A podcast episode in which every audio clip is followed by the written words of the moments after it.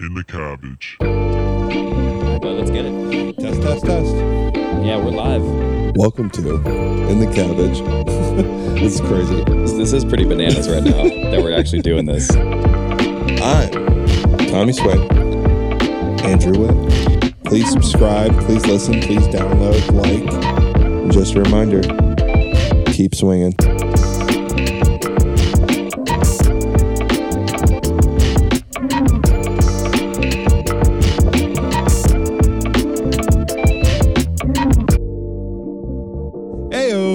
Welcome back to In the Cabbage. I'm your boy, Tommy Swaim. To my right or your left, Andrew Witt. Yo, yo, yo. We are back. We're just going to jump right into what we were talking about about everything being way too expensive. Yeah, dude, it just really it just really grinds my gears. it really does. Yeah, it's um I mean, becoming increasingly difficult to like want to do anything. And it's such a big trickle down effect as well. It's like even at like the very very most simplistic restaurants that you go to eat, like fast food's not even cheap anymore. And like Right. and for good reason. Everyone deserves to get paid those jobs, you know, increase minimum wage, but it's just the fact that the dollar is just depreciating and it feels like the bigger companies are just getting bigger and everything's starting to like really tighten up recently and i've been feeling that a little bit more and i just don't even want to go out and eat like like i was we had like i had to like shut down cafe rio for dinner tonight. I'm like mm, i don't really feel like paying 40 bucks for cafe rio. I'm like i don't want to fucking pay 40 bucks. Sorry. Right. That's just so tough because it, it's such an easy option at times to like, you know, like I really don't feel like cooking dinner, but it's like, what's the other option? A $50, you know, chicken rice bowl from wherever, you know, it's not like it's a decent option anymore. gas is like six dollars a gallon. I just filled up Madison's Jeep and it was like $98. jesus christ dude. I mean it's just insane. And it makes i mean in reality when you really think about it it's becoming less like likely that you could probably stay in california. Yeah Unless- it's certainly feeling that way. They're kind of just squeezing us out over here. Yeah they're just slowly wringing us dry and it's working. You know and Madison and i go through phases of that too where it's just like can't afford anything can't do this can't do that and then um, you just have to have a breakthrough moment and you just start becoming appreciative for everything again and then you Right. get right back to this same cycle where i can't do anything. I think it always happens when we start talking about plans. Future plans. It's like wow how much is that going to cost? What are we doing here but at the same time you know like you gotta live your life. For sure. You gotta, Gotta like, live it. i agree. you can't i understand you could probably save every dollar and say no to everything and that's why our generation's broke and can't afford houses and can't do this. But like at the same time it's like okay well i'm going to be broke regardless. If i save every penny or i don't i'm still not going to be getting like exponentially richer. Right. like, I'm, like I'm, my my wealth isn't going to grow that much. Right where i know i can It's- at least go play golf it's like picking your battles, right? It's picking the battles on certain meals when you're going out, or maybe just the likelihood of you just eating out a little bit more consistently and then just like kind of reducing that, tailoring your picks a little bit, maybe like trying to carpool a little bit more. Like, do I really need to go drive down over there? I don't know. I just look everything that I'm doing right now, I just see a, a price tag in my head. And it- Yeah. and it's and it's driving me nuts, honestly. No, like oh, really oh, is. drive down to go see my parents. Like that's ten dollars right there. are you really you're getting that deep into the the price oh, it's tags. it's it's live because now I'm thinking about okay, down payment for a like I'm getting to a point where it's like I need to really make every dollar count. As now I'm also paying back my student loans, and that's six hundred dollars a month, and that is just it's a pretty hefty lump sum of cash to just fork over every month with the car payment, you know, and it's like, damn, dude, this is like that's a grand. Six hundred dollars a month, dude. Yeah, yeah, a month for ten years. for ten years. Okay, it's five eighty, but like, Okay, I mean, yeah, round up. like it's six hundred, like it's six hundred in my it's, head. It's all intents of purposes six hundred dollars. Yeah, It's um, that's tough. and so it's like I don't, I how are you even doing it if you went to like a private school in college? Right, if you like Holy went to USC, moly! Hopefully, if you go to USC, you can make some connections. And you do, you go and like kill it in sales and like Yeah, a, but, a, like, how many- fifteen hundred dollar like student loan payment every month for 20 years. Right, but how many people in college are like actually utilizing their like network like that? I don't know. At USC, if you're in a frat, are you actually like utilizing your network, or are you just getting cross out drunk mm-hmm. Every night? Yeah, maybe it's uh, a networking thing after. after yeah, you hope so. Like, hey, I saw you, You went were- to USC. I did too. You Right. know, when you're talking to managers, You which- hope so. you know, which is great. That's always a nice little way to get into a Yeah. conversation with somebody. It's just so ridiculous because every it's just I've been knowing it, been seeing it more because one the student loans kind of kicking back in. I'm trying to like save over a house, and then I'm we've got all these weddings and places we want to go, and you're going overseas and going like a trip and blah blah blah. It just seems like there are all these expenses, and like you said, you have to live your life, and so now I'm like, okay, well, you know, I got to like really start like tightening down on a couple of things here and there, and it just I hate doing that, and I just hate feeling like I'm just dr- like driven by everything is like a price in my head right now, and I want a new phone. My phone's super old, and it'll also help the podcast. And so that in itself, it's like, dang, dude, that- that's another like that's a hefty sum right there to go and fork over for a phone. You're not wrong. It's always Now, is it needed? No, but it would help us create some more better video content, and so we can do more social media posts and blah blah blah. Like, yeah, of course. You know what? I just kind of thought of this. Yeah, like whatever we want isn't really needed, and people are like, "Oh, you don't need to buy that. You don't need to do that." Right. Well, it's also they don't make anything now to last. Like if you bought a couch back in the day, you wouldn't really need to update it because it would still be functioning. Right. Like it'd still be a couch. Your fridge, you wouldn't need to update your fridge because it would still work. Bro, you have an oven that's from like 1942. It still works. like it's so ridiculous. I could beat the hell out of that thing and it still works. It's like the most functioning item I have in my house, and it's the oldest item Yeah. in my house for sure. It's like old school writing on it. It's crazy.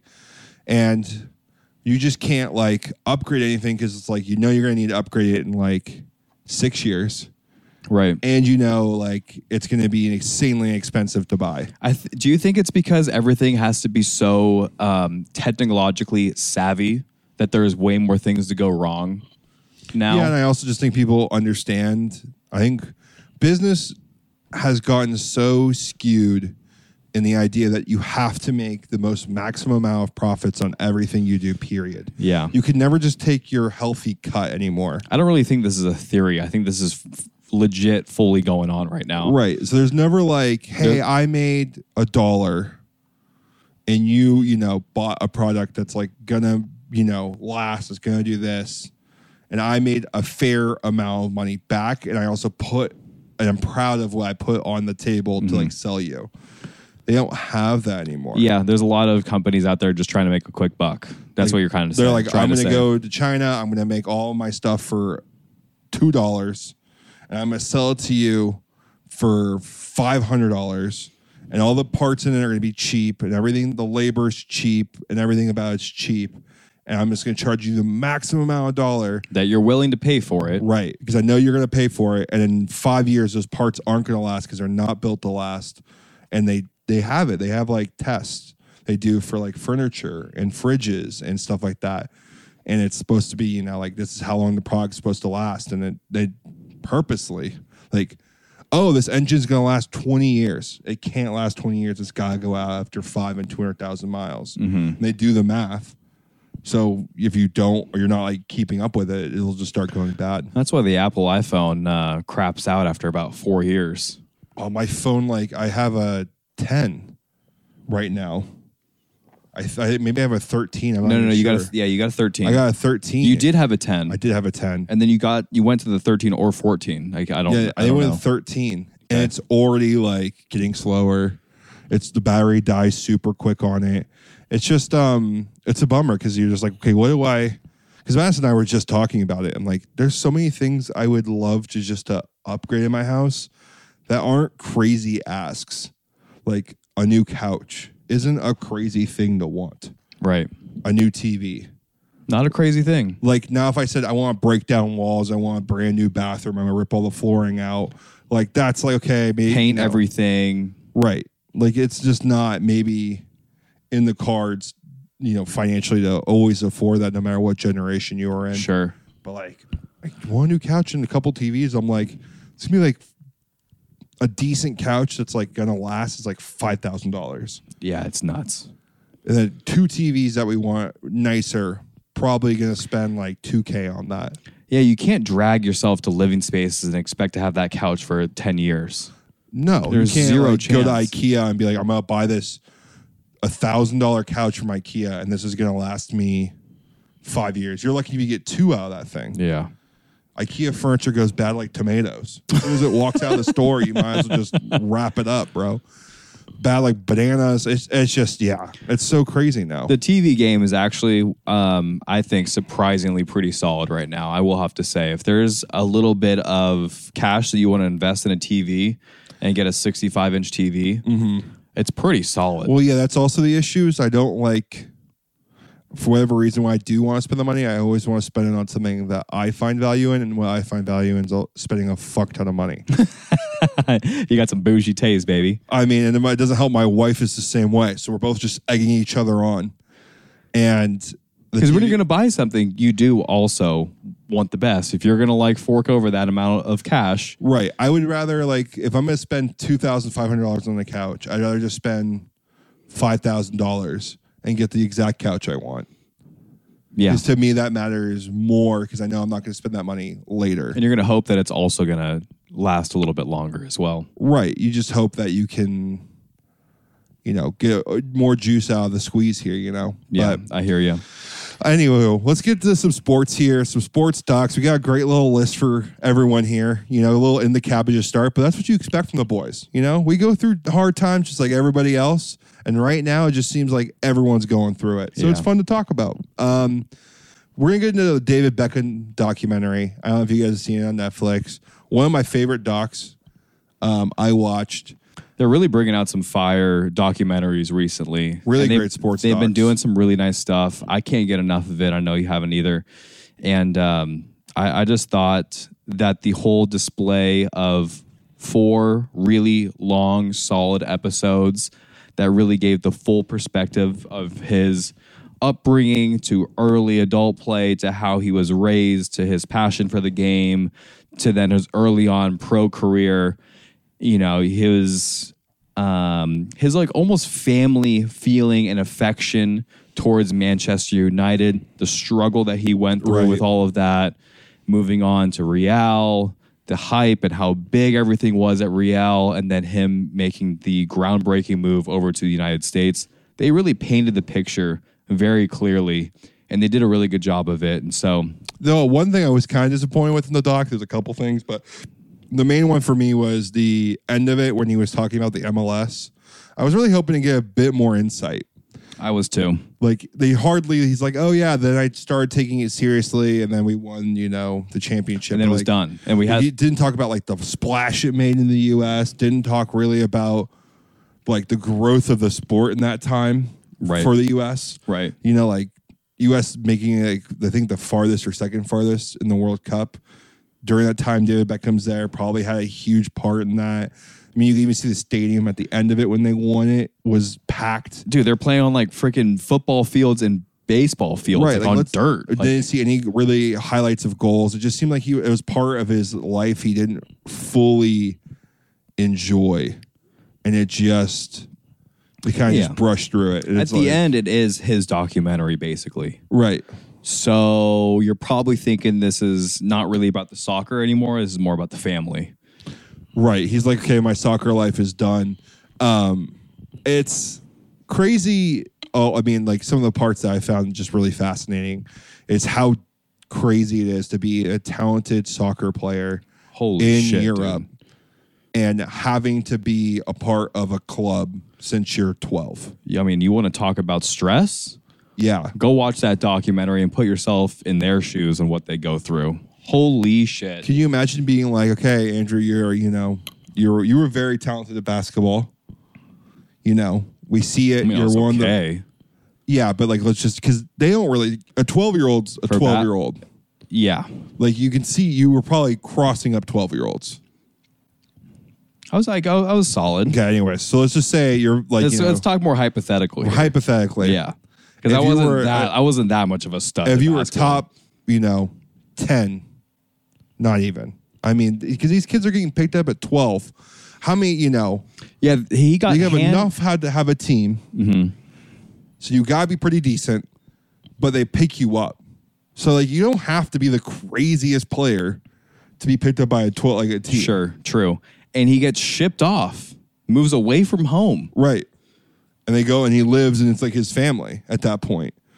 And it's just crazy to think that like at 12 years old you're playing for your your eventual club and you're no longer living with your family and you eat, breathe and live football and soccer. That's it, and that's your life. And then hope to God it works out. And then they run the same system through the ranks, up and up. And so everyone understands the offense. And so when you're already at that level, you already understand what's going on. Yeah. You're just playing it at a much faster pace, um, which is crazy to me to think about that. Also, he's super OCD. Yeah, The house things, you know, you could tell it's he likes nice things. Everything has to have a place and a purpose. His house is immaculately clean and gorgeous. He is not just cleaning it; he is cleaning, cleaning it, like getting his elbow into it. I mean, when I clean my counters, it's a little spritz and it's just a white. that's all I'm doing. On- um, and he's getting like rags and different, you know, everything, and he's getting in there with his elbow, and it, it's clean, clean. How about that moment where at the end of the documentary, they were he was going through and his his closet oh yeah, and how all- perfectly lined up it was. evenly spaced, everything was facing the right direction, sorted by color, and all sorts of socks and underwear, and they're laid out perfectly so he doesn't have to lift up any of Right. the All his piles, t-shirts are folded perfectly. and so he can see all of his options. Mm-hmm.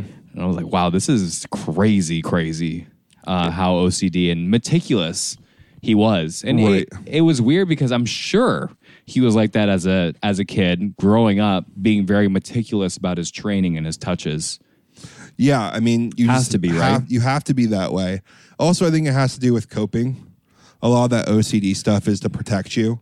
He's like probably feels that his life is so out of control that people decide everything for him that he have ultimate control. Yeah. in his own home. It's a good way. That's a that's a good take. I like that because eh, there were some points in the documentary where I did not want to be David Beckham. Like if if you were let's let's say the top soccer player in the entire world playing for arguably one of the most passionate countries in the entire world and the captain and you make up like you're hero one second and then you're like the total you're the entire country's villain the next yeah, and it's and the paparazzi is nonstop. There's no break. yeah that was crazy to me. The amount of paparazzi he was receiving and the hate he was getting was crazy. I also think Getting bullets like, e- like mailed to him. yeah, that's just all. It's just it's just a game. At the end of the day, you know, he wants to win it just as bad, if not worse, than you do. You know, know, you don't think he was like one of those kids dreaming? of being a you know like his whole life is to be in those moments and being in the final and whatever you know and being in a semi and being close to that and just not having it come to fruition is tough to imagine. Yeah. and then then you go back to your home country which is supposed to support you and they just want you like dead.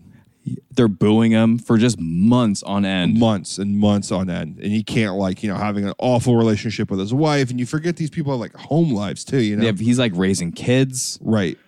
One of the craziest things that I have ever heard on TV was the fact that he actually got their kid kidnapped from them at one point in the documentary. i don't remember that part if I if I might have misunderstood it, maybe they framed it in a sense that they feared for that. But I thought at one point they did actually have, I forget the the the oldest son's name, i do too but I thought he did get kidnapped for uh, romeo for I think it's Romeo. for like a hot second. Maybe I don't remember that. I don't know if it was exactly. a kidnap, kidnap, but I think like taken out of their hands, like swooped up, and like they had to like get him back. Wow. So it wasn't like you know he was off and gone. It was Right, more but, of like, a like- someone has the audacity to like grab their kid from their hands. right.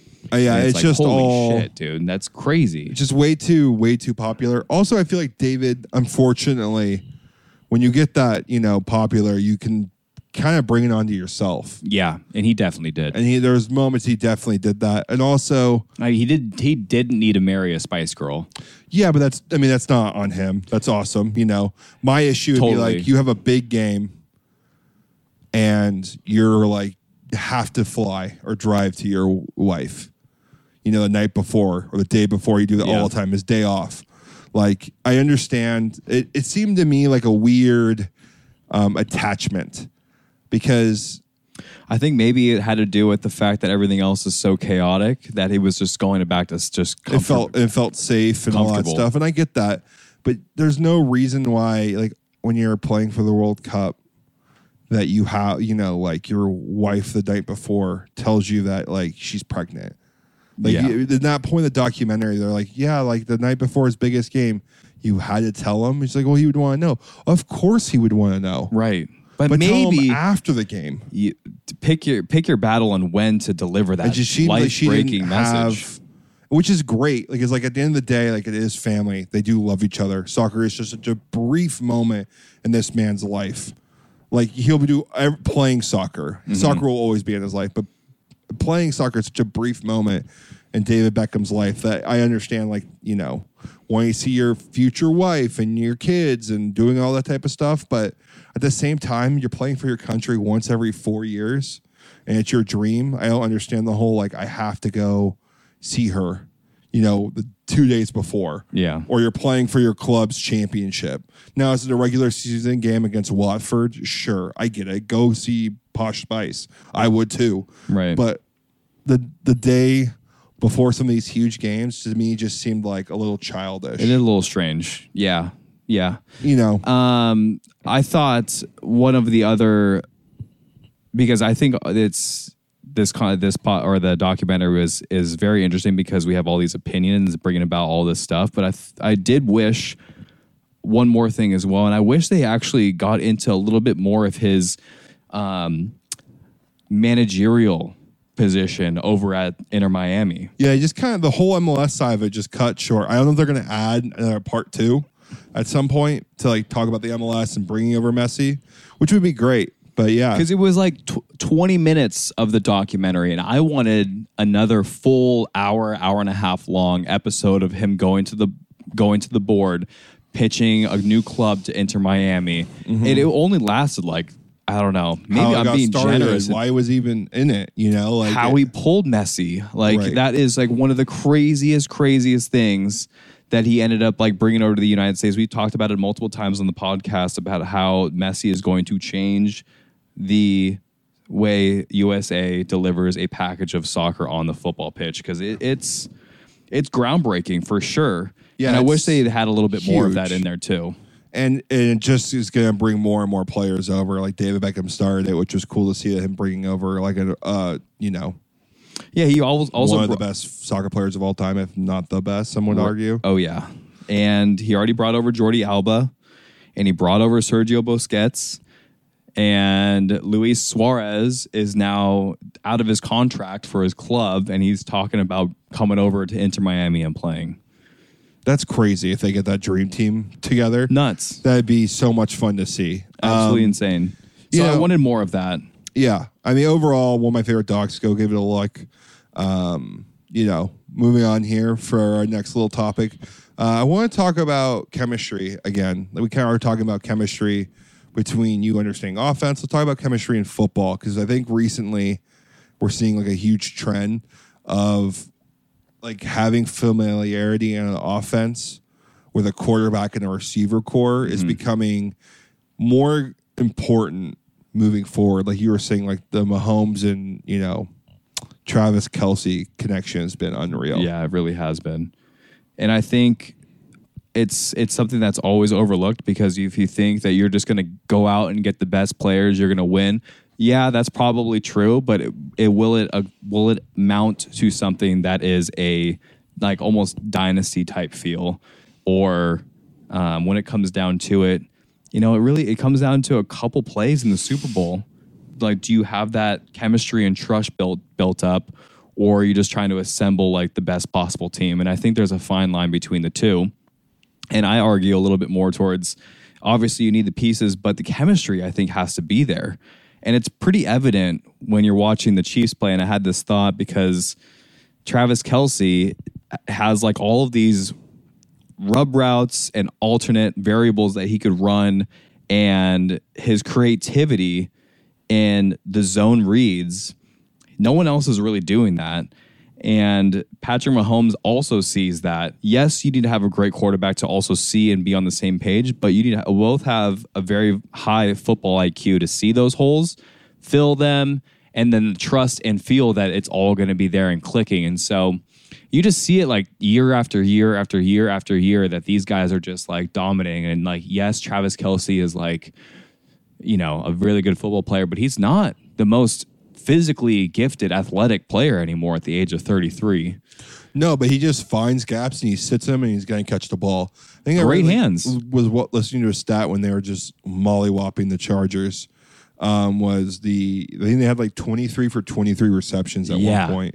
Yeah, I think I got it to 28. Okay, there was 28, twenty eight. targets with 28 catches. That's crazy. Like And it was a 1 in 3,000 chance of that actually happening again.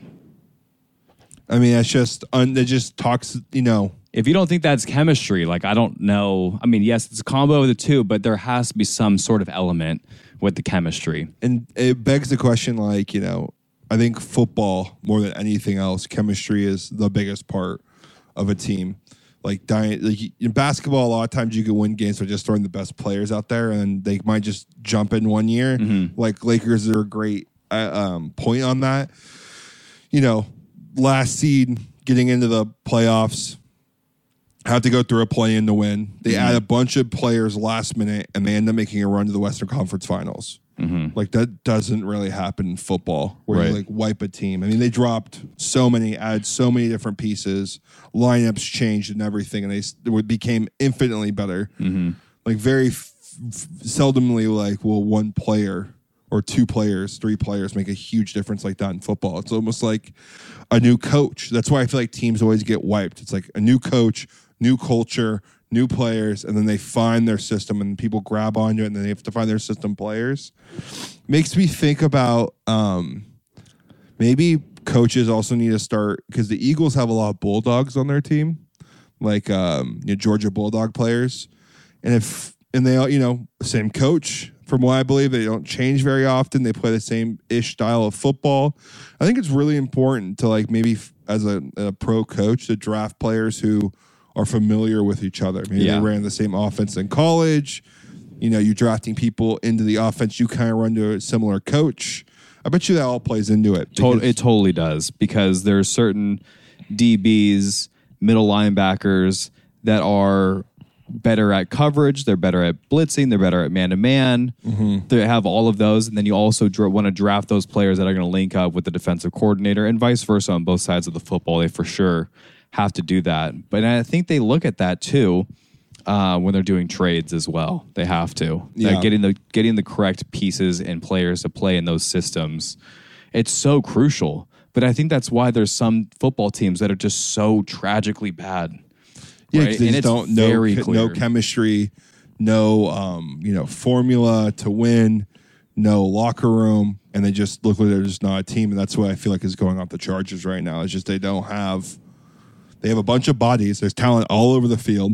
It's spread throughout the field. On paper, it looks it looks fantastic. and there's nothing that can be done. And I we you start pointing fingers, and it has to go to the coach. It's like, what's up with your locker room? What's up with the chemistry? Mm-hmm. You know, why your culture is off? Why are these players not figuring it out? You know, and uh, something that does help chemistry a lot is stealing signs in football. Yeah. Disrupt the chemistry maybe of another team. Yeah, it's um, you know, the Wolverines, Michigan Wolverines, have been um accused of cheating. They haven't been proven yet um by like the court and the board or whatever, whoever's gonna, you know, try them, which would probably be the NCAA. But is Um, it cheating though? yeah, I don't know. So basically, the, the coach would go scout other teams during off games. He would buy stadium seats on opposite sides of the games of people in their conference Right.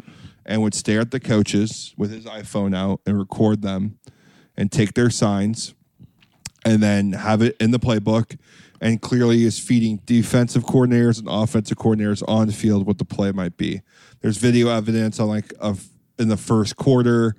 Um, they check an audible, Michigan does from another team there on defense, and they all put their hands up as pass. They all point to the air. So they know a pass is coming.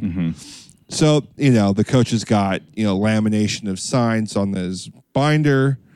Is it cheating? Is the question. I would say it's a gray area. Do I think it's a little extra? For sure. Should there be some punishments, you know, happening?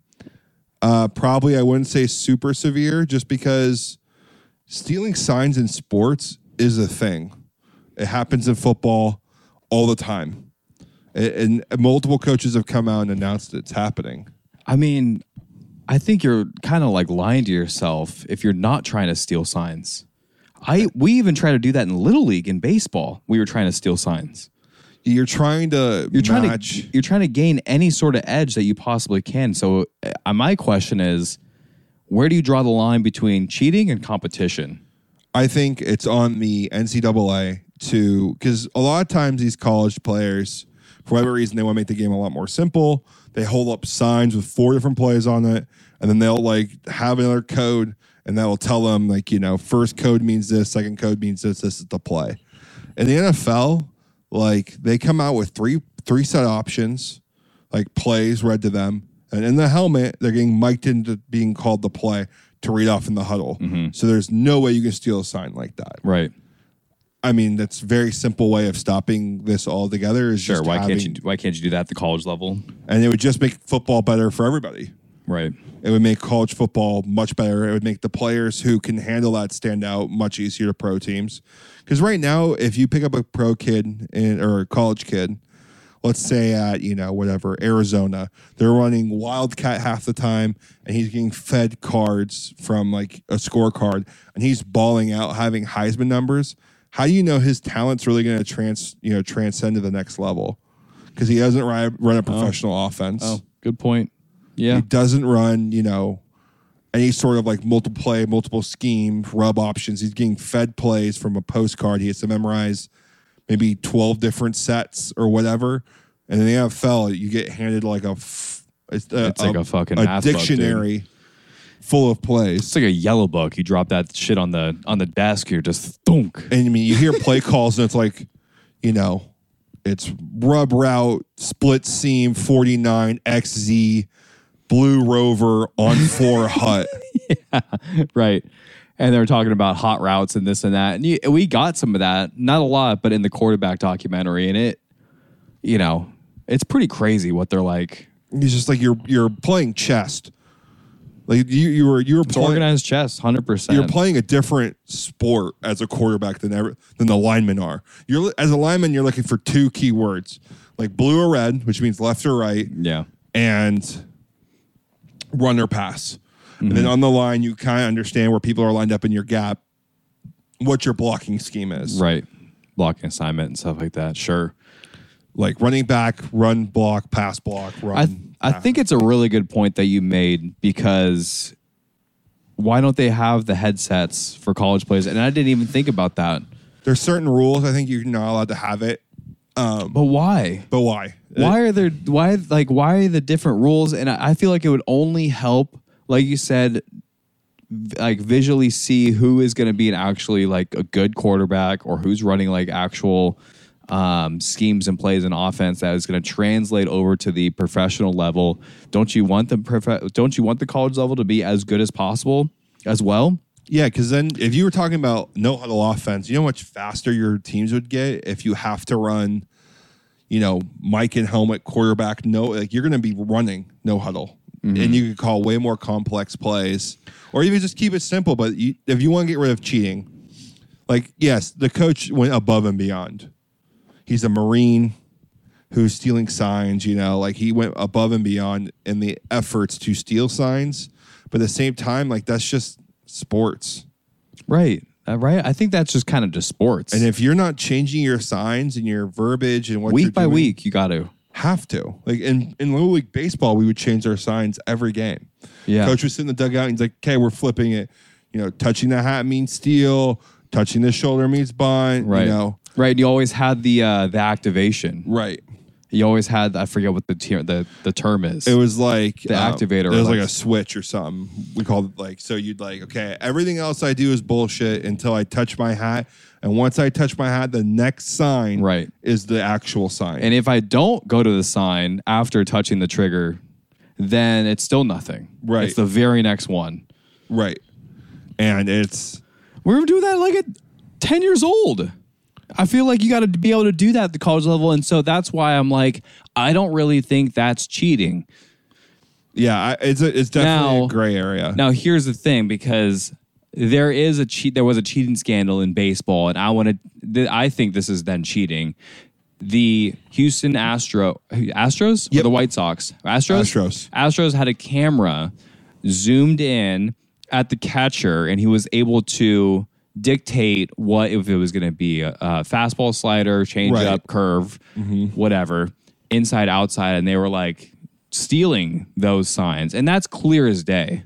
Clear as That's- day. They're that is- also that is cheating, because someone that is- sitting in you know the stands hitting a hitting a trash can, and that's um, cheating. Clear as day I, cheating. I think that's cheating because that is no longer deemed scouting in my eyes. Well- scouting and stealing signs at someone else's game to then give you an edge in your game is, I think, more considered scouting and watching video and film. It falls for me. It falls Hmm. closer towards that. Now, is it still in the gray area? Yes. I think it falls closer to that in comparison to stealing the pitches, the direction inside and out, and I would on say your on your game. the reason why I have an issue with it more in baseball than I do in football is because baseball is not a physical sport. It's you have to have an element of surprise. Pitchers Yeah. need the element of you don't know what I'm going to throw because these hitters are good enough where you go, "Ah, this guy's throwing you a fastball. oh, they're gonna They're going to yeet on it. yeah. They're gonna like, oh, curveball's coming. I know I could sit on it. Like that information's so valuable to be able to be fed it live, real time is definitely cheating. You cannot do that. Mm-hmm. Okay.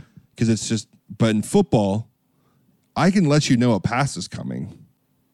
You still have to stop it. Yeah. I'm still, you know, faster than you, stronger than you, and I'm gonna get to my spot before you Right. are. You're still gonna have to stop me. Right. It's a run block. I'm twice your size. How are you gonna stop me? Sure. You know, you might know it's coming. You still gotta like physically get in the way of it. Mm-hmm. Where baseball, you don't have to. You know, It's a good point. It's a good know, point. if you're in volleyball, it, if you know you found out what zone you were serving to every time, it'd be much easier to serve receive and run an offensive Yeah. scheme around that because you need that like element of. I'm serving it to this person. Even though you're serving to the person every time, he still's got to do it. He doesn't know for sure. You know, it, it, you need that element of surprise. Mm, okay. I like For it. me. No, that's a good point. It's a good point. But yeah, I just think football needs an update in general in the electronic space. Like, why not Dude, have mics in the helmets, like you were talking about in college? You know, tennis has these 3D cameras of where the ball, like, you know, is going to hit the line and spreads out. Why can't football get this together and do that for each possession of the game where the ball lands and put it on the right marker? I watched so many plays this weekend All the time. that were a yard or a half a yard short of where it should have been right. and you're like, that's they just lost the game because that should have been like a first down. And it happens a lot when it's first down and they have a bad spot of the ball. And then, like, maybe the second down is also not a great spot of the ball. So now it's third and three as opposed to third and one and a half. Right. Well, that's a huge different play call for the offense. yeah. And we were also talking a little bit about this before. It's it's the clock like it's not the management, it's just how accurate the clock starts and stops consistently because I watch seconds click off um yeah, the scoreboard all the time. All the time. Yeah. Like, After plays. and it, no one really makes a change. No one Two really seconds. argues about it. And it's just that two seconds in football matters a lot. it's a ton. A lot of times it comes down to like two or three plays in football that really, really change the game. And it's like, well, the other team might have a whole nother drive. Or you might be able to actually have an extra 45 seconds at the end of the at the end of the game. I don't know. I, I like there's 115 or 130 football plays. And let's say you're on average a second off and you're late. That's like two minutes of football, basically. that you're getting that's a back. lot- and that's a lot of time for a team to make a run. It's a two minute drive, you know. To, I- make- to give itself a chance at it. for sure. But I want to go back on your on your point on the LED lights and the tennis thing, and also um, they just need to incorporate that a little bit better. When you're down, they need to have some sort of like pressure sensor or cameras, and like they should be able to pinpoint exactly where the runner is going to be down if there's a clear shot. And then if it's not a clear it shot, then obviously matter like- if it's a clear shot or not because the football doesn't like a tennis ball changes a lot because of how the material. is yeah, but it. it's but in football though, it's not about the ball; it's about the player. Right. But if the player's down, it's where the ball is at. Right. So you need to have a, like a sensor in the field or cameras detecting when the ball carrier is down to then pinpoint where the ball should be spotted. But Right. to your point, there should be some form of camera footage, whatever. All, there, there's cameras all over the place. Mm-hmm. I feel like there's got to be some sort of way to for like a, like AI technology is getting so crazy. Like see the ball carrier, Yeah. the dude that's carrying the ball, whenever his elbow, knee, shin, waist hits the ground, either one of those like four places, like put exactly where the ball is going to be. And they should be able to pinpoint it and almost like light up like a little spot where the Or- refs need to just like put it right there. or not have like have someone in a mic, you know, with the referee watching the game from a booth with a camera, like a designated guy with a high def camera following it around. He's watching it and watching his camera. He's listening. And he's like, okay, I see it. It should be down on the 42. And being able to relay that information to the on field refs way faster. Yeah, way faster. Way faster. They're talking about the whole eye in the sky thing. That's like the the the terminology I guess they're throwing at it because they're looking for concussions, right. potential concussions, and so, um, yeah, I think there needs to be some form of um like ball spotting and There just needs capabilities they as need well. an update. My God, it's slow. Baseball's becoming like you know they realize they're a dinosaur and they updated, and and it increased the viewership and increased the you know longevity of what people were assuming you know consuming the content and more fans came to the games because the games were quicker. Like the football needs to chill out with the flags. It's every other play and you have no clue. Like I watch football, and there's times where I'm like, "What was that call?" I've been watching football my whole life, and there's times where they like, I had no clue that was even a rule. Why does that make sense? None of it. I also hate how there's protection in the sense that refs are able to throw a flag and then they can pick up a flag.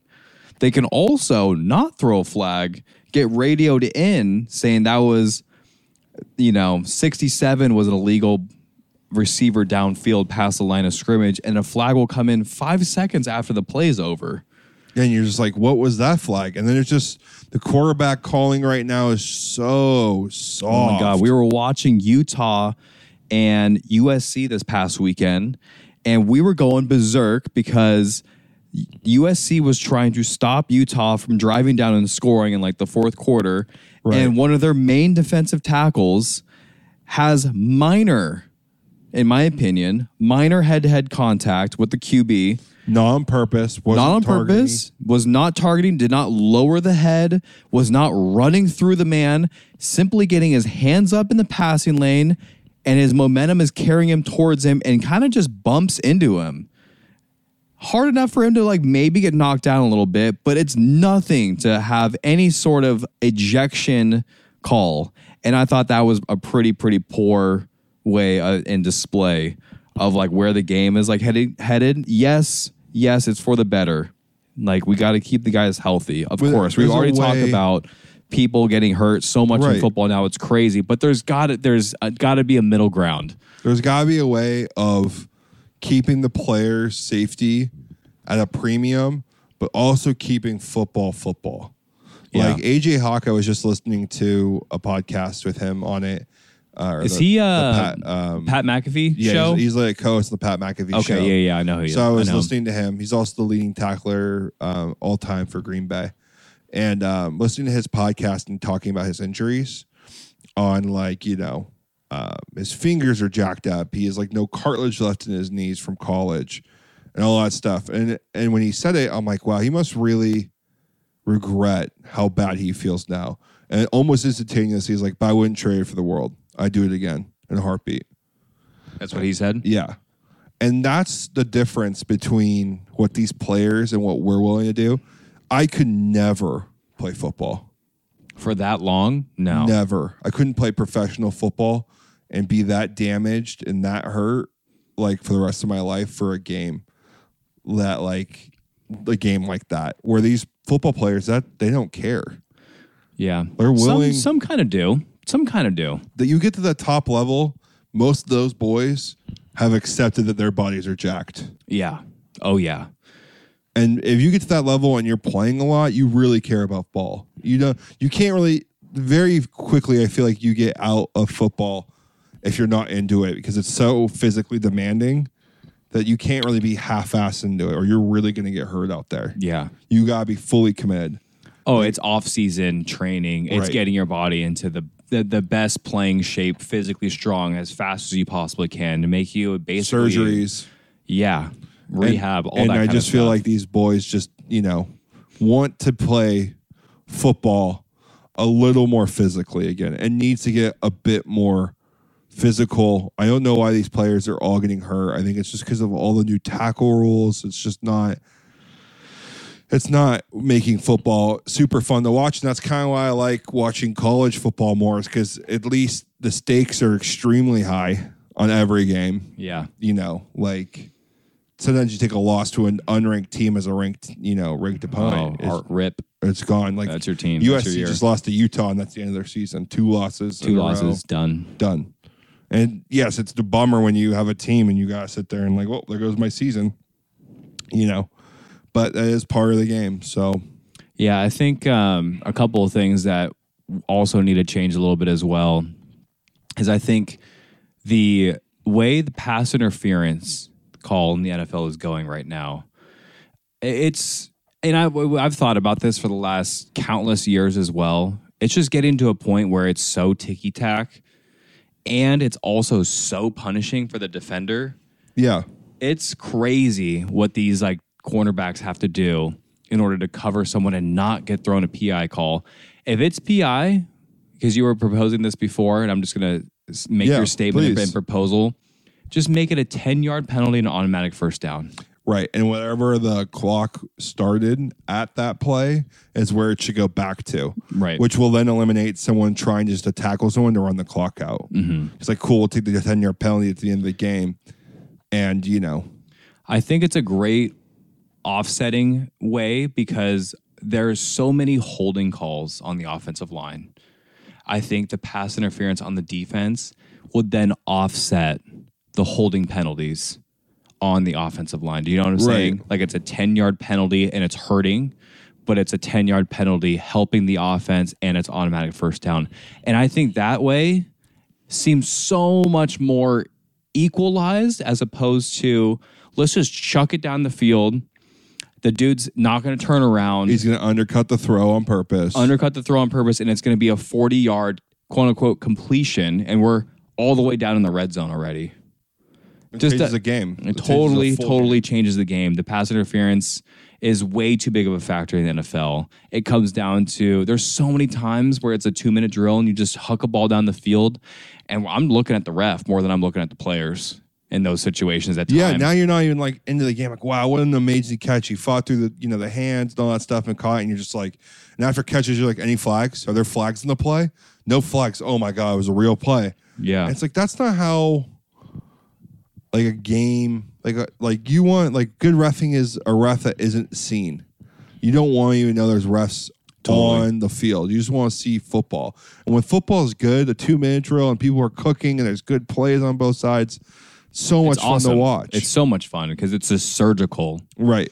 you know the way that they're able to pick through the defense so anyways i thought that was um, a really good proposal because they do that in college and I, I like a 10 yards is a lot in football Yeah. and a first and a fresh set of downs and no clock, no time off the clock. yeah That's a huge advantage. yeah you don't need to go and it doesn't need to be spot of the foul 32 yards, 50 yards, even if it's even if it's like 7 yards down the field. You know, it's just all going to work out and I think it just offsets the holding because the holding is very prevalent. Once you get a holding call in offense, your drive is basically over.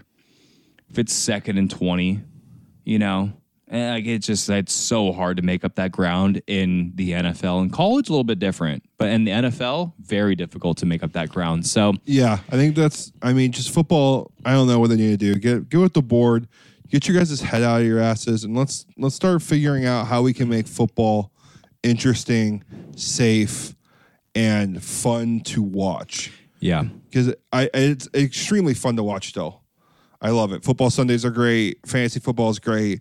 But if you just sat there and like had to watch every game with no juice, no team, you'd be like, "What am I watching?" yeah, you're just watching flags getting thrown and stopped, and the play stopping every other play. And you're like, big plays happen. You're wondering what's going on. Why is that being brought back? How many times do I have to explain to my wife, like, she gets excited about a play? I'm like, don't get excited. Why? There's a flag on the play. It's coming back. It's at the spot of the line. It's a holding. And it, sure enough, Right, right. all the way back down. Right, and it's like a it's a flip of a play of like 40 yards, right? Because it was like a big pass play. Right. Touchdown. Everyone's freaking out. Like the whole kick return. Iowa had to have a, you know, couldn't do anything on offense. This guy catches the ball on the sidelines on a kick return and Mm-hmm. brings it back to the house for a touchdown to take the lead. They called it, he said he made a fair catch, which he was pulling at the ball and kind of like waving his arm. And they called it all the way back. And that was after he ran it all the way back and like five seconds after like the play's over. Right. And then like it was like a video review and like a flag came out. You know? It's it's it's the late call. It's like the flag when they pick it up and it's not there. Eh, it, it just needs to run a little bit more seamless. And then before we move on, there's one more play that I think is outrageous, and that is fumbling the ball through your own end zone Right. that needs they need a they need to have some sort of alternative for that. Like no touchdown, back to the spot of the fumble. Yeah, maybe not the spot of the fumble, but maybe you just go back to the five yard line. And if Back you're 20. oof, and then you get a fresh set of downs, I think maybe you just get. Nah, I just don't think you should lose possession of the football. No. If you're inside the one, maybe you get backed up to the five yard line. Yeah. and you still maintain possession and it's still it's the same down it's the same if it's third and goal before or sorry if it's second and goal and you fumble it out of bounds and it's not a touchdown maybe you go back to the five yard line now it's third and goal right.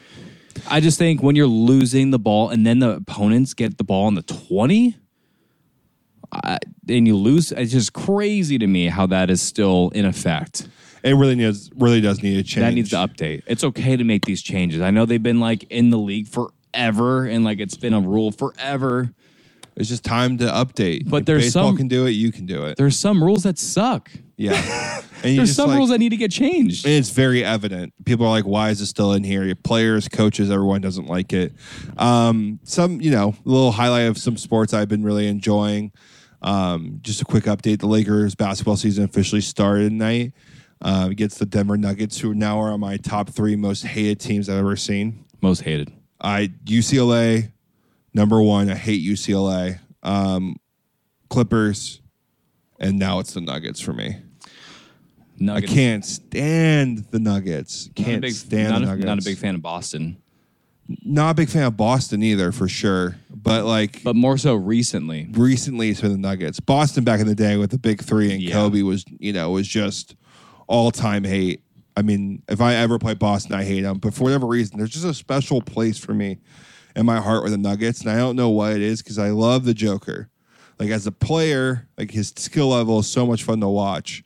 But like recently, he's just been like getting on my nerves with his like off-field antics almost. Like he just doesn't care about being good or like basketball and not in like a healthy way like yeah this is just a sport and this is what i you know what i do and it's like uh such a lackadaisical care like i remember an interview asking him a question you know when he got back from you know summer vacation or whatever and like was this the best summer vacation in your life after winning you know a title and he's like, no, it's actually one of the worst. I had to play more basketball than I wanted, you know. end of cha- you know championship was a deep run. Then I had to go play you know for my country because it was the FIBA championships as well. And it's just like, bro, I get it, but like, can you just Can you can you live a little bit? You won a national championship. can you championship. be happy? Like, if you really don't care that much about basketball, you've already accomplished everything you probably wanted to accomplish. Just- you just have retire. more money. Just retire. You have the money. You Sure. plenty. You, you're going to go back to wherever you're from. I think he's from Serbia. I could be wrong. it gets Uh, me. It gets me going a little bit too, buddy. It's not just you. It's like if you really like, you're just living a dream that like pe- very few people in this world can ever experience, especially being like an MVP, who he is and how he plays the game. There's not going to be very few people like Joker. Yeah. And it, it'd be cool to see him be like, you know what? I really love basketball. Is it my life? No. Do I miss my home often? Yes. But I'm so thankful and glad I am here. How hard is it to say that? And it's like, Maybe you know, should be his PR rep, Joker. Hey, it's we'd be, we'd be willing to help you out. it's not that hard to be like, yeah, it was an amazing summer. Um, won a championship, unreal. Was my one of my lifelong dreams. But I am, I would be lying to you to say my body doesn't hurt a lot from that deep run, hard run, and now I'm in the FIBA's championship with my team. When you know, And I don't get much family time and downtime. Boom. done. Right.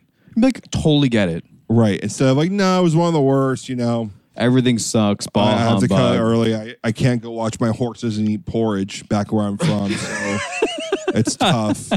You know, I have to come out here make forty million dollars a year playing a game we all love. and be like loved by my city that I play for that I could care less about. But anywho, um, Lakers looked good. I thought AD looked spectacular. LeBron turning back the clock. I think he's just going to play a bunch of bully ball this year. No more threes, no more mid range. He's going to just let the bully ball open it up, and then he's going to start working it. He's going from in to out, which is how he used to play. I know it's just the talk of the town, but LeBron James is just special, man. I it mean, really it is. looks it's unreal. It's crazy. He had a couple coast to coast layups and dunks and finishes today. I mean, I only watched the first quarter Mm-hmm. before coming over here. It's it's really insane, dude. What he's able to come out, and get ready, and his You know. body is just is just so prepped and ready. He's he's ready to make a little run here. Yeah, I think um, if the Lakers win the championship this year, I bet you he retires. I- he retires and takes a break. His son makes it to the NBA. Wherever his son goes, Yeah. he'll go to that team too. Yeah, yeah. that's what will happen. That's that's very very. if he doesn't win, he'll he'll probably play another year in hopes that his son gets to LA. Mm-hmm. But if he wins, I bet you, if it was me, I probably would want to go out on top and then come back and then come back, retirement. play with his brother, play with his son. Because it doesn't matter what team he's on. The storyline will be like, wow, he came back and played with his son on the Wizards. Yeah, and he's going to be the sixth man of the of the of, He of could be, the he'd be coming off the bench for as long as he needs to. And I bet you if LeBron needed to learn how to shoot threes only, he could figure it out real quick. Yeah, Um, his basketball IQ is ridiculously high like that. Um, they lost to the Nuggets, but I don't think it's that big of a deal. Didn't care. This is the opening night, game one. I think the boys look good overall, you know, and I think that's the main takeaway. And one game is not going to be the deciding factor of your whole No. season. We got a lot of new pieces, a lot of great pieces. New point guard, new big man, a couple of new small forwards. Yeah, we're we're a new roster built for depth and length. We Yeah. have we have like three really good big guys. Um, some Who's, shooting around. do you know it. the do you know the name that's uh, of the player that's backing up Anthony Davis, the big, tall, Wood. super athletic Wood? Yeah, his last name's Wood. He's a- he looks pretty good, dude. Hines or Hayes, Hayes, I forget his name.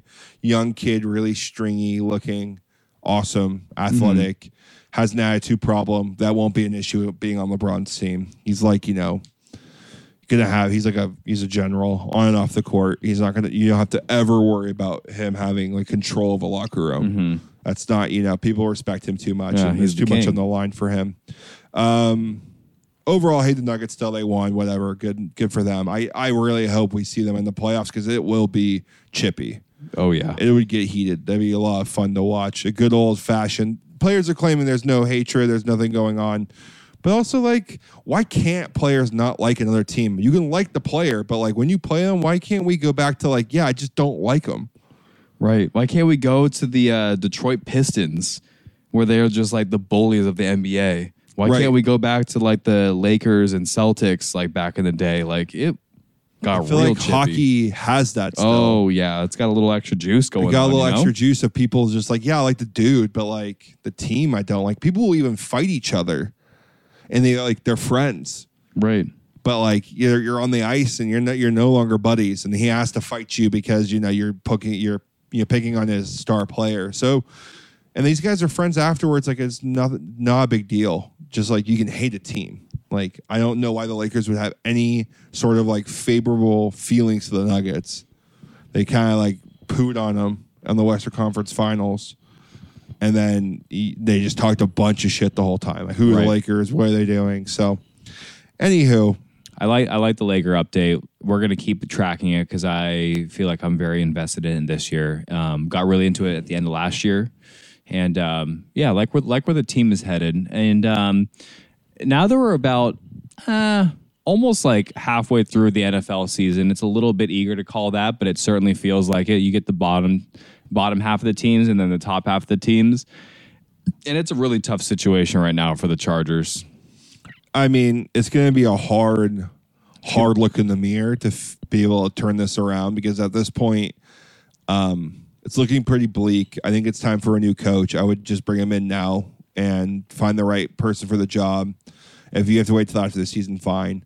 Um, the sooner the better, in my opinion, on that. I read a stat um, that they had zero rushes at Pat Mahomes during the game. They didn't get to him once. No blitzes, nothing.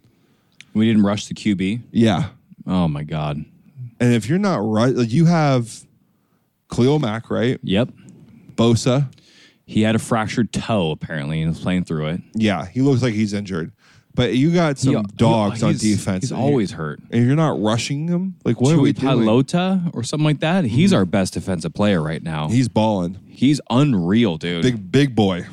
he is fast and athletic too. Mm-hmm. Dude is strong. We found a we picked a real winner out of the second round for us. We just need to, you know, I think we really need to find a coach. If he's defensive minded coach, then our defense should be buzzing, but our defense can't stop him, you know, what? Defense hanky. is 32 or sorry, ranked 32 in the league for yards per game. And we might as well be playing with a man down in the secondary because um, Davis and Asante Samuel are just massive liabilities back there. Yeah, they just look like they can't even It's it's it's if it's not a 30 yard completion or a 15 yard completion, it's a pass interference. Yeah. It's one of the two. It's like the teams are just opening up a can. Just we're just bending over, taking a knee, and just calling it. And Justin's got to run around, try to make plays, and keep up offensively with his team he has with a, coach who can't do it.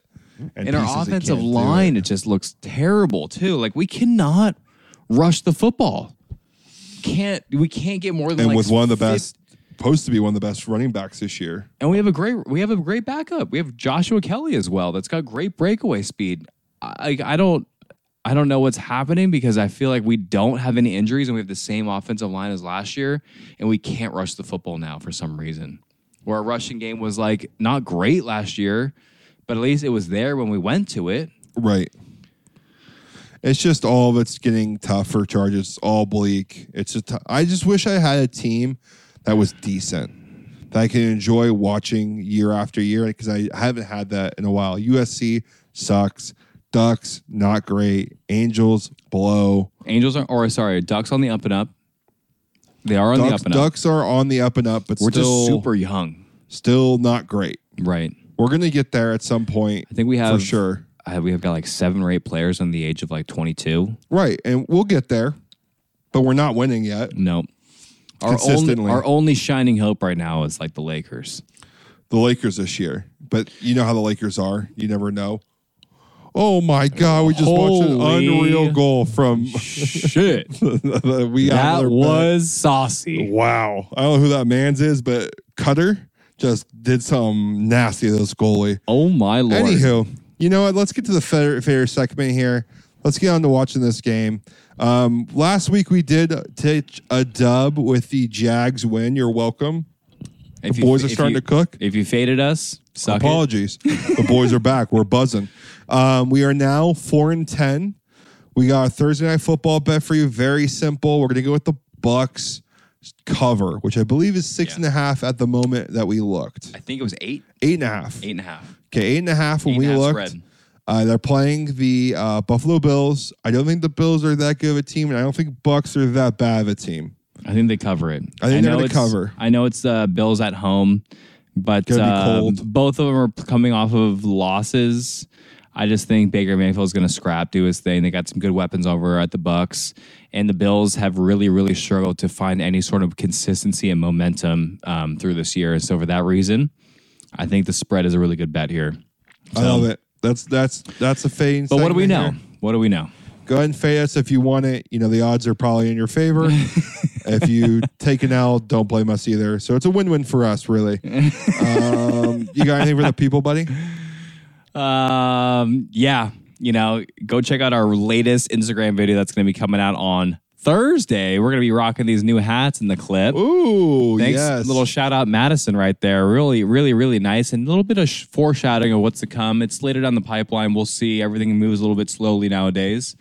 Let's, Um, let's we got- we- up. We're, we're moving. We're trying. We We're are cooking. moving. You know, Nine to five. We're only 40 episodes in. We're not going anywhere. We're going to be here for a while. And, uh, you know, we're in the cabbage. And just a reminder keep swinging.